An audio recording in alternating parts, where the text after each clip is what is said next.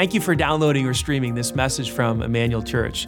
We are one church with multiple locations, and we believe God wants to bless you right where you are. In a few moments, you're going to hear some practical teaching from God's Word that I believe will be inspiring and relevant to your life. First, though, if you haven't yet experienced Emmanuel Live, we encourage you to go to our website, eclife.org, to check out our service times and locations so that you can experience Emmanuel in person or through our online campus. If this message blesses you and you'd like to support the ministry financially, again, you can go to eclife.org and click on the Giving tab and choose Online Campus at your campus.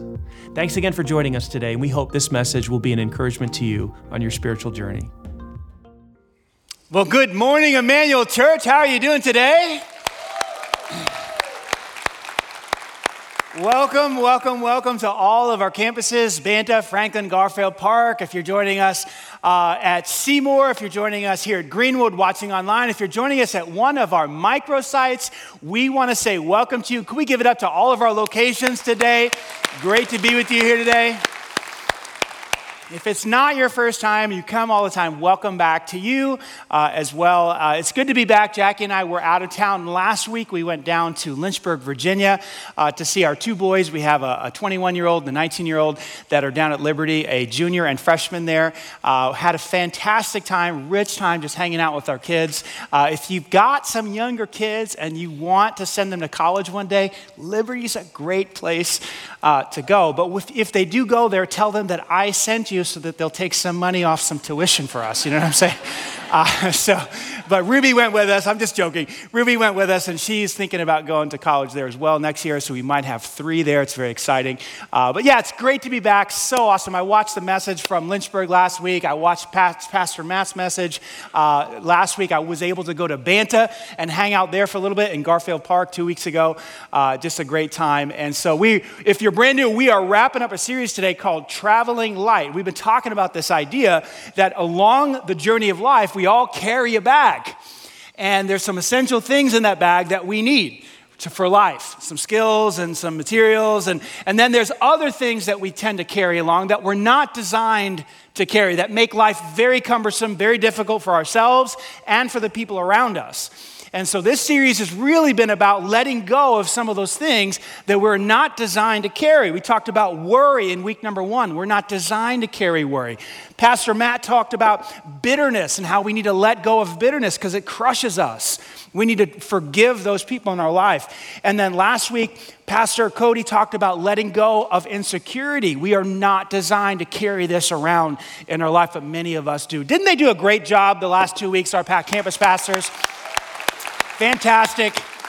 What a blessing they are to our church. And so today I want to talk to you about this last thing. Of course, there's a lot more stuff we need to let go. This series could be like 15 weeks long, but we're not going to do that. We'll do 4 weeks. I want to talk to you about one more thing I really feel like we need to let go on this journey of life because we're not designed to carry it, and that is envy. Envy. I've never done a sermon about letting go of this brick, this thing that we tend to carry around called envy. What is envy? Let me give you a definition so that you can have a target of what we're shooting for. Envy is sadness over someone else's success. Sadness over someone else's success. Thomas Aquinas is an old, dead philosopher, theologian. I really like his stuff. Here's what he said about envy. He said, envy is irrational anger at the success of others. Anger, sadness at the success of others. I remember when I was about 9 years old, maybe 10. I had two older brothers. My middle brother was about a year and a half older than me, or still is, and he was a phenomenal athlete. He was this incredible soccer player, baseball player. He was one of those kids that had a mustache at 12. Anybody have a sibling like this or a friend like he had hair growing on his knuckles when he was like 13? It's like, what's wrong with you, dude? But he was like this super athlete. He was like one of the best goalies on Staten Island. I grew up in Staten Island, New York, and so he got asked to be on this travel team, and they would go all over the place, all over New York to play soccer. Then they were so good, they got asked to travel and go to different states. And so I remember one particular time, they were going to a tournament, I believe it was in Texas, I can't remember, and our family had never been on an airplane before, and never even been to the airport. So I remember going to the airport, I'm the younger brother, we're in the car, and my brother's getting ready to get on an airplane, and I just remember sitting in the car like, mad, angry. You know, here's my stupid brother getting to go to the airport, right?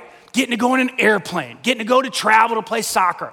And we get to the airport, and my mind is blown. You know, we're seeing these planes take off. We go into the airport. I've seen this hallway. I've never seen a hallway so long in my entire life. I'm like, all these people, planes landing, planes taking off. And I was so upset and so angry over the situation because I had to get home. I had to get in the car and go home and watch my brother get on an airplane.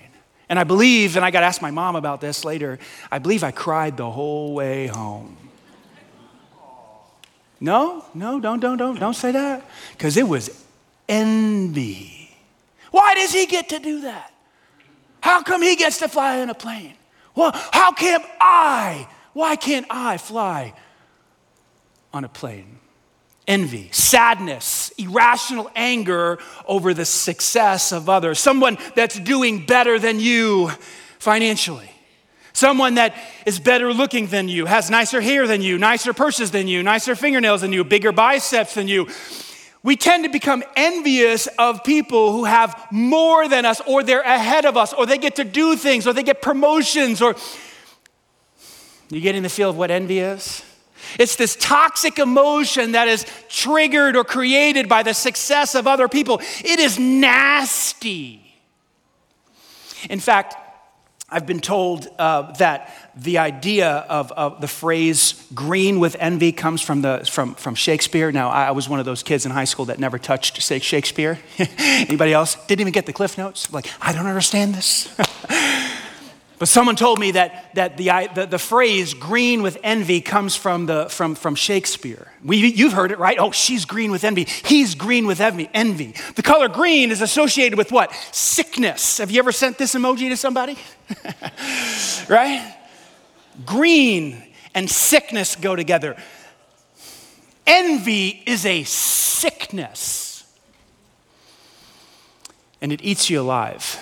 Who are we envious of? Well, if envy invades your heart, anyone's up for grabs. A brother, a sister, a spouse. Some people are so envious of their husband or their wife, they can't even speak a kind word to them. It's crazy. I've seen parents envious of their children, children envious of their parents, friends envious of friends. Celebrities, we're envious of strangers, we're envious of anyone in our vision that is ahead of us or doing better than us. Everyone is fair game when envy invades your heart. Now, some of you might be thinking, oh, come on. Envy is not that big of a deal. Everybody's a little envious about from something, from somebody. Is it a big deal? Well, we've probably all heard John 3:16, for God so loved the world that he gave his one and only son, that whoever believes in him should not perish but have everlasting life, right? You've heard that before, right? Many of us haven't heard what Jesus' brother said, James. James 3:16, not John 3:16, James 3:16. Let's look at it. For where you have, say it with me, envy and selfish ambition, there in that spot where selfish ambition and envy collide or cross over, that's the place where you will find disorder and, watch this, every evil practice. Whoa, that's a big deal. Every evil practice? Well, think about it with me. Some of you have worked in environments, maybe it's in a school, or maybe it's in an office, or maybe it's been on a team, or maybe it's your home, where there's been a ton of jealousy. By the way, jealousy, envy, they're kind of the same thing. There's been a ton of envy, ton of jealousy. What happens in an environment like that? Don't people start to gossip and slander each other? Don't they start to talk behind each other's back? Don't they start to, kind of withhold help? They stop thinking and doing what's best for other people, right? Isn't there some sort of manipulation or passive aggressiveness or lying and deception? Have you worked in an environment like this? Have you grown up in a home like this? People start to sabotage one another. They start to, here's what happens when there's in a culture of envy, when envy has invaded a person's heart, we start to think and hope that the other person sprains an ankle, gets appendicitis, fails the test, misses the jump shot. Have you felt it? It is a sickness in the human soul. We start to will the other person to fail. Why? Because they're ahead of us. They might get the promotion. They might get the reward. They might get the position. They might get the recognition. And so secretly behind the scenes, this nasty green disease is forming in our soul. And it begins to develop this wishful thinking, this hope that other people will fail. And then it gets even worse than that. It moves into this area, if we're not careful, where we desire that person who's ahead of us to die. And we might even begin to contemplate killing them. They say, Pastor Danny, come on. I'm not gonna kill anybody. I'm just a little envious of her body and his biceps and their car and his house. And I would never kill them, really. Okay. Are you better than King Saul? King Saul was a godly man. King Saul spoke and prophesied. King Saul was chosen by God. But yet when he brought David into his entourage, into his military command, and he sent David out to fight against the Philistines, David was massively successful, and he was victorious in all the battles. And one day when David came home from one of his military battles, all of the women in Jerusalem sang the song, Saul has killed his thousands, but David, he's killed his tens of thousands. 1 Samuel chapter 18. And all of a sudden, Saul hears this song and he gets angry and he says to himself, the next thing I know, they're gonna wanna make David king and replace me. And in 1 Samuel chapter 18, it says this, from that time on, Saul kept a jealous eye on David. And not later in chapter 18, he takes his javelin and he tries to kill David twice by pinning him to the wall. He was unsuccessful, so later on, he chases David out of the kingdom and gathers up his military force of strongest men, and he hunts David down like a dog trying to kill him in the wilderness. Why? Envy. Instead of celebrating David, instead of thinking to himself, man, we've got a guy here that can win the Lord's battles and now we're gonna be successful. No, he becomes jealous and he wants to kill him. Let me ask you a question. Why did Cain kill Abel? First story in the Bible. You know, the first family in the Bible. See, we think these days that the word dysfunctional family is like a new thing. Oh, I grew up in a dysfunctional family. Tell me a family that's not dysfunctional. The first family in the Bible, Adam and Eve's kids. Abel offers an offering to God. God accepts it. Cain offers something to God. God rejects it. What happens? Cain becomes envious of Abel. And what does he do? One day they're out in the field. He kills his brother. You talk about dysfunctional. He murders his brother. Why? Envy. Let me ask you a question. Why did Joseph's brothers throw him in the pit and eventually sell him into slavery? Why did they do that? Because remember, Joseph's daddy made him a special coat, didn't he? This beautiful coat, and the knucklehead Joseph, he was sort of a knucklehead, he was only 17, he's wearing the coat around, like, look at my coat. Daddy didn't make you one, did he? You know, oh, by the way, I had this dream one time where you guys are gonna bow down to me. What a dope. Of course they became jealous, of course they became envious, and here's what they said to themselves, let's kill that dude. Are you better than Joseph's brothers? Are you better than Saul? Are you better than Cain? I'm not. Have you come to the point in your life where you know your own darkness and you know that you could kill someone? Are you better than Moses? Moses killed somebody. You say, I didn't realize envy was such a big deal. It is a huge deal. Wherever you find envy and selfish ambition, there in that spot you'll find chaos and every evil practice. And that is why I'm telling you, we have got to get it out of our lives. We've got to rid ourselves of this thing. So what I want to do is talk to you about some ideas that have really helped me to purge this out of my life. They've really helped me. I hope that they'll help you. They're from the scriptures, and I just hope that you guys read the Bible and you draw stuff out of the Bible and apply it to your life. Let's get at it. How do we get rid of evil out of our lives? So here's how we do it. Number one, we have got to, what is number one? Let's look at number one. We have got to accept that life is not fair. We've got to accept that life is not fair. A little brain cramp there, sorry. We've got to accept that life is not fair. What do I mean by that? Well, in our culture today, there's a huge emphasis on fairness, and things have got to be fair, and everybody's got to have the same, and equality, and all this is a big value in our culture today. And it's taught to our kids in the culture and in the schools that it's got to be fair, everything's got to be fair, and then here's the problem with that. As our kids get older, they come to face reality, and in reality, they get their first job, and their coworker gets paid more than them, or gets the promotion before them, and then they're disappointed because everything that they've been taught in school and the culture, now they're facing reality, and they find that it's not true, and then they feel like some injustice has taken place. Now wait a second. Everyone's supposed to get a trophy. Because I've been getting trophies my whole life. Now you're not giving me a trophy. You gave one to him. Where's mine? Where's my raise? Where's my promotion? So you see the problem with fairness? It sets people up for devastation. Life is not fair. Students, middle school students, high school students, your parents have been trying to teach you this. They've been trying to say, hey, life isn't fair. I want to double down on what they're saying and repeat them, affirm them. Life is not fair. It never has been, and it never will be. You say, where does the Bible teach that? Well, Jesus was teaching one time, Matthew chapter 25. He was saying, hey, here's how the kingdom is set up. The kingdom is set up in a situation like this. A landowner, a business owner leaves, and he's gone for a long time, and he entrusts his workers with his money, different portions of money. Listen to what he says.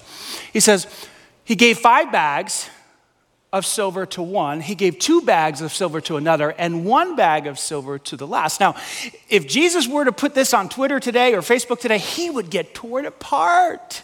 Now, wait a second. Jesus, how dare you give someone 5 bags? And this guy 2, and this guy 1. That is not fair. That is not right. That is not equal. How could you do that? Jesus would get torn apart in our culture today for this. Why does Jesus give them different amounts of money? Here's why.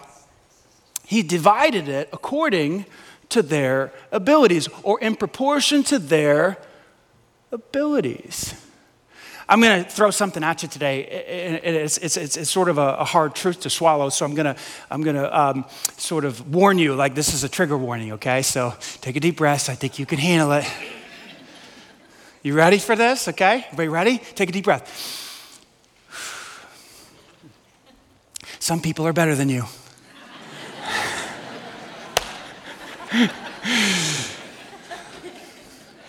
Some people are smarter than you, faster than you, prettier than you, more creative than you. Some people have different abilities than you. And Jesus says, here's how the kingdom works. Based on your ability, you're going to get a different amount of money. That's how the real world works. Does that make sense? There are people that are better than you. So this kind of sets you free. Like, when you see somebody getting more money, don't assume that something's unfair. Assume that they have a different ability. Like, think about this. Shaquille O'Neal has made a lot of money in his life. Do you agree? He's still making money. He's going to be making money for a long time. Shaq is 7'1", 300 pounds. Here's a photo of Shaq. Now, I don't know who this lady is, but I'm assuming she's important. But I do know who Phil Jackson is. Phil Jackson's a pretty important dude. He's like 6'9", right? His wingspan's like 7 feet. He's got these crazy long arms. But Shaq towers Phil. He's 7'1", 300 pounds. Would it make any sense for me? I love basketball. Love to play. Wish I could have played in the NBA. Would it make any sense for me at all to be envious of Shaq? That's why I love Thomas Aquinas' definition. Envy is irrational anger over someone else's success. It would be totally irrational for me to be like, oh man, I can't believe Shaq won all those rings and made all that money. Should have been me. I'm not 7'1". I'm not 300 pounds. It doesn't even make sense for me I don't have the same, watch this, abilities that Shaq has. Now, Shaq may be envious of me because I make free throws. But that's his issue, not mine. Maybe he needs to listen to this sermon. When I look at somebody that is doing really good, just crushing it, way past me, I don't think, oh, how come? I think, man, they're gifted. They have leveraged their abilities. Here's what the Bible teaches in James chapter 1. Again, this is Jesus' brother. Every good and perfect gift, ability, skill set, intellect, whatever it is from where? Above. So when you're envious of someone, you're really upset with God. Why did you bless them so much and you didn't give me that? Like, really? You want to get into that argument? God does what God wants to do, and he doesn't ask you about it, right? It comes from above, coming down from the Father of heavenly lights who does not change, like shifting sand or shifting shadows. Here somebody came to me a couple years ago, and they said, hey, you know that Stephen Furtick guy? Have you guys ever heard of Stephen Furtick? Anybody? Pastor and church, small church down in Charlotte. No, it's actually. This guy came to me and he said, hey, Stephen Furtick, he's younger than you, and his church is like twice as large, and they're doing, are you envious of him? And I said, What are you talking about? That, like, when I think of Stephen Furtick, I think, man, what an incredible ability that guy has to communicate and to lead and create systems and build, launch campuses. Let's go learn from him. Let's go hear what he has to say. It never even occurred to me to think, now, why is their church 3 times the size as ours? Why can't I communicate like him? Blah, blah, blah. Why? Because every good and perfect gift comes from where? Above, from the Father. I say to myself, wow, it's so awesome that you blessed Shaq the way you did, or that you blessed Furtick the way they leveraged their gifts. Here's where you and I need to focus. We need to focus not on the gifts of others, but on the gifts that he's given us, and how do we leverage our abilities? That's where our mind and heart has to be. Does that make sense? Yes or no? So number one, we've got to realize that life is not fair. Number two, we've got to recognize that everyone has major problems. Everyone has major problems, okay? What do I mean by that? The person that you're tempted to envy, or the person that you're envying, is screwed up. They really are. Yeah, really. So here's what happens. We get on Instagram or Snapchat or Facebook or whatever, and we look at people's posts, and what do we see? We see a bunch of lies. That's what we see. What is on that? What is on this stupid thing? Everyone's best foot forward. It's been said, everyone's highlights. Take the picture again. Take it again. The light's not right. My face is out, my eyes are out, my hair is, my lips. Blah, blah, blah. Take it again. It's got to look perfect so that I can post it so everyone can look and go, like, oh. It's garbage. I don't even look at this thing because it's all fake. Why don't people post a picture of how their closet looks? Or what their kitchen looks after they eat a meal? It's disgusting. That's why they don't post it. Because everyone's a mess. Everyone's a screw up. Everyone's got major problems. Everyone has major pain. The problem is we look on social media and it looks like everybody's killing it. They're crushing it. They are not crushing it the way you think they are. And if they are crushing it in one area, they have an area in their life that is a total disaster. Here's what Job said, Job chapter 14. Mortals born of woman are few days and full of, say it with me, trouble. Every person alive today has major trouble. Every person who's going through this life has a bag, and they're carrying it around, and they got stuff in it. And if you really could open it up, if they would let you open it up, here's what you would find. A bag of trash. I promise you, every single person, the person you're envying has got trash. It's just everything, cups, plates, food, gross stuff, rotting food. I mean, it's just endless. I've been listening and reading Jordan Peterson stuff, and I know he's a controversial guy on YouTube, but he's super smart. I don't agree with everything he says, but he's super smart. He said this. You don't know what burdens the people you are jealous of are carrying. So true. Everybody is carrying stuff, crazy stuff, trashy stuff. I mean, look at this. You don't know if you're going to dig into somebody's life and find this. Man, some people are really screwed up. Every chance I get, you know what I mean?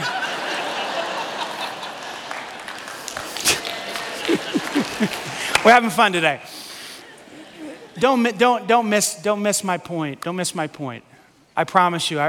I've talked to enough people over the years that I thought, man, I thought you were killing it. I thought just major pain, addictions, divorces, family members who are just crazy. Just if you could see the hand that the people are holding that you're envious of, if you could see the whole picture, you would say to yourself, I would never trade places with them. Please receive that today because it's so true. And it'll set you free. It'll let you get rid of this thing called envy. Don't be fooled by Instagram. Do not be fooled by Facebook. People are posting their highlights, not reality. And then number 3, perhaps the most important, is remember who you are. Remember who you are. I'm going to talk to believers today. If you're not a believer today, our hope is that you'd become one. But I want to talk to those of you who placed your faith in Jesus. If you have placed your faith in Jesus, raise your hand today. Oh, so exciting. You know what that means? That means that you are a child of God. You are a son or daughter of God. Listen to what John wrote in 1 John chapter 3. See what great love the Father has lavished, poured out. Think Niagara Falls, just coming down upon. See what great love the Father has lavished upon us that we should be called, say it with me, children of God. And then he says this, and that is what we are. The most important thing about you, at the core, deep down inside of you, that defines you and speaks to your identity is that you are daughter of God, you are son of God. Have you ever thought deep and long about that truth? Oh, it would change your life.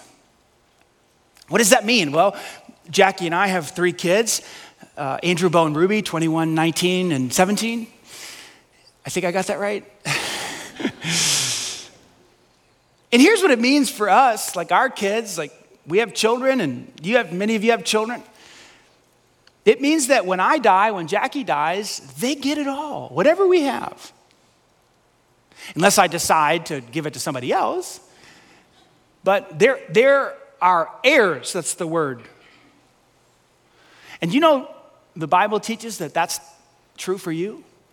The same thing that's true for normal children, healthy, regular children, is true for the children of God, that you are an heir. Listen to what Romans chapter 8, verse 17 says. Now, if we are children, and John says that's what we are, sons and daughters, then we are heirs, heirs of God, and co-heirs with Christ, which begs the question, if I'm an heir, what does God own? What does he own? Everything. It's all his. Everything on this planet belongs to him. At best, it's on loan to us, a lease. What about the universe? Does he own it all? The size of the universe is beyond our human capacity to understand. And it's still expanding, scientists say. And he owns it all. The billions and billions and trillions of stars out there, they all belong to God. And then Paul says we are heirs. We're sitting on a massive inheritance. There's a star out in outer space. It's called a super red super something. I can't remember the name of it. It's so big, this star. They say it's the largest star that they've found so far, that it would take 8.7 seconds for light. Now, light travels at 186,000 miles an hour. Can you imagine a star so big that it would take light almost 9 seconds to do 1 rotation around this star? Okay, if that doesn't capture how big this star is, think about it like this. Our fastest plane on planet Earth, the fastest plane you can think of, it would take 500 years for our fastest plane to go around this star one time. If you took this star, that's how big this star is, and you put it in the place of our sun, where our sun currently sits, it would absorb everything out to Saturn's orbit. That's how big this star is. Who owns that star? Just one. Yeah. And you're an heir to the owner. Listen to what Paul says in verse 32. Since he did not spare his own son, which is way more important than any star or universe or whatever, right? Jesus is it. Since he did not spare his own son, but gave him up for us all, won't he also give, say with me, everything else? It's like a rhetorical question. The answer is, of course. When you die, you inherit everything that God owns. You say, well, there's billions and billions of believers. How's he going to divide it all up? Well, probably according to abilities. But there's a lot of stuff to divide. You are sitting on a massive inheritance. What value is it to if that's true, to sit back today and get on Facebook and be like, oh, I wish I had her hair. I wish I had his car. Or I wish I had a family like theirs. Or I wish I was married. Or I wish I was divorced. Or I wish I was... You're sitting on trillions and trillions of, I don't even know what. Paul the apostle, he said this. He let it slip out in one of his letters. He said, one day the children of God will judge angels. What? Judge angels? If an angel showed up right now in this building, we would all probably fall down and worship it because of its beauty and magnitude. And Paul says, oh, you're going to oversee legions of angels and cities. And here we are being envious of each other's, biceps and golf scores and cars. It doesn't even make sense. So what have I said today? Envy is this sickness. It gets inside of you and it creates a hell on earth. James put it like this. He said, where there is envy and selfish ambition, there is disorder and every evil practice. In other words, when you allow envy to enter your heart, there'll be hell to pay. We've got to get rid of this thing. We've got to understand that life is not fair. We got to understand that everybody's got trash in their life. There's nobody out there that you think, oh my gosh, they're crushing in every area. They're not, trust me. And we got to remember who we are as children of God. When we do that, we can step into a space. It's so, I can't say that I'm always in this space, but I've felt it, where you can rejoice when your brother gets to go on an airplane and play soccer in a different state. And you could be like, wow, dude, that's so awesome. You got to tell me all about it. I want to know how many goals you save. I want to know what it's like to be in that plane. I want to know what it's like when you get back. You can be happy for people when they succeed. You're in an office and one of your coworkers gets a promotion. Man, that's awesome. I'm so happy for you. That's incredible. You're going to be able to, lead that department. You're on a team and your teammate gets put in the game before you. Man, I'm so happy for you. You got in the game. I'd rather be that kind of person than the person who's sitting there going, gosh, I wish you'd screw up so that you get fired. Gosh, I wish you'd sprain your ankle so the coach would put me in. I don't want to be that guy. Do you? This week I was at the gym and this guy comes up to me and he says, man, I was so disappointed last Sunday when I walked in because I saw that you weren't preaching. And I was like, oh man, Pastor Danny's not preaching. He said, but then I stayed and I started listening to Cody and man, he crushed it. He did awesome. Then he said this, it was one of the best messages I've ever heard in my life.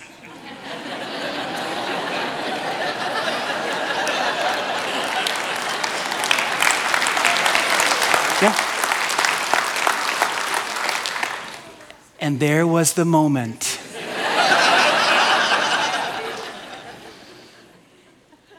Was I going to be King Saul?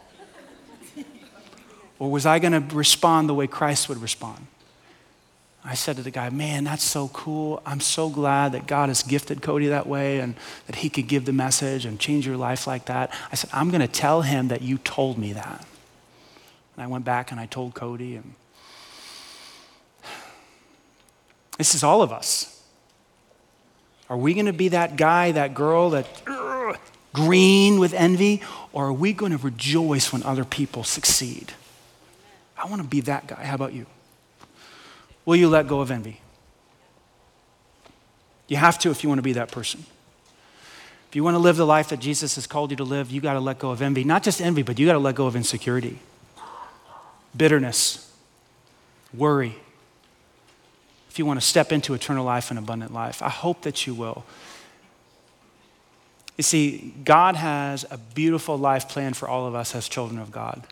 And some of you are kind of getting a taste of that. You're sniffing it out. You're like, what's going on here? You're just talking about a quality of life. I thought church was about like going to heaven when you die. It is. But it's also about this beautiful life that you're supposed to live right now. A life free of insecurity, bitterness, worry, envy, lust. We could do a 15-week series.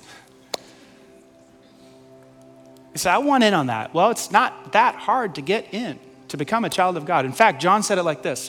He said, yet to all who did receive him, receive Jesus, to those who believed in his name, to those ones he gave the right to become children of God. It's not that hard to opt in on eternal life and abundant life. You simply have to receive Christ. You have to put your faith in him. He did it all.